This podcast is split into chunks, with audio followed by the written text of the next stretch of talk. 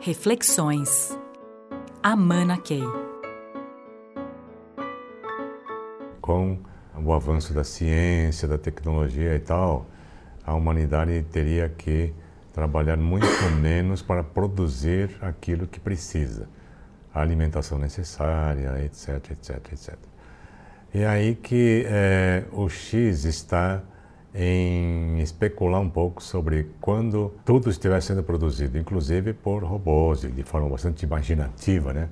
Com tecnologia de ponta, o ser humano precisará trabalhar menos. E aí que entra algo que é o sistema, né?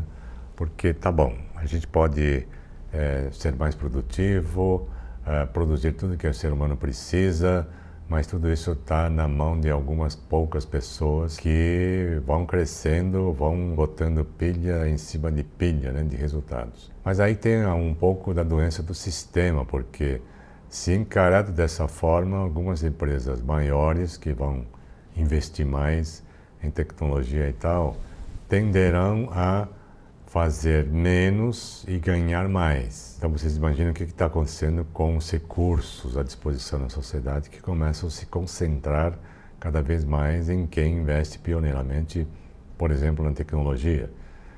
É aí que entra alguma coisa que é a reflexão nossa por, sobre o sistema, porque se a gente pensa é, no geral, no macro do macro, negando que as máquinas vão libertar o ser humano, é algo que tem que ser, esse benefício tem que vir para todos. No momento em que a humanidade precisar trabalhar pouco para produzir tudo o que precisa, aí nós vamos ter seres humanos servindo seres humanos, que é a era da, de serviços, que nós estamos dizendo que está chegando, que está chegando e tal, né?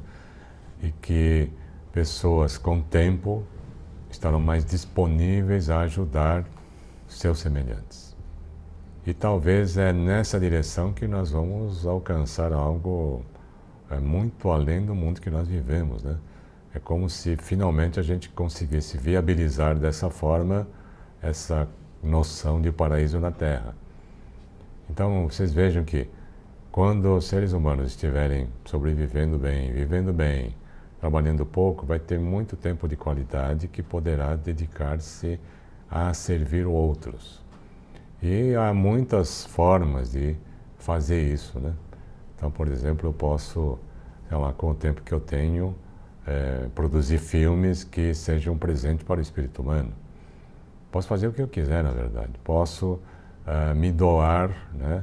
Doar o meu tempo para cuidar dos idosos, ou cuidar das crianças, criar coisas nessa direção e fazer as pessoas mais felizes e mais bem cuidadas. Então essa é uma forma de enxergar o processo todo, mas ah, tudo isso requer algo que nós precisamos trabalhar muito, né? Que é essa questão da desigualdade, que ainda é grande no mundo.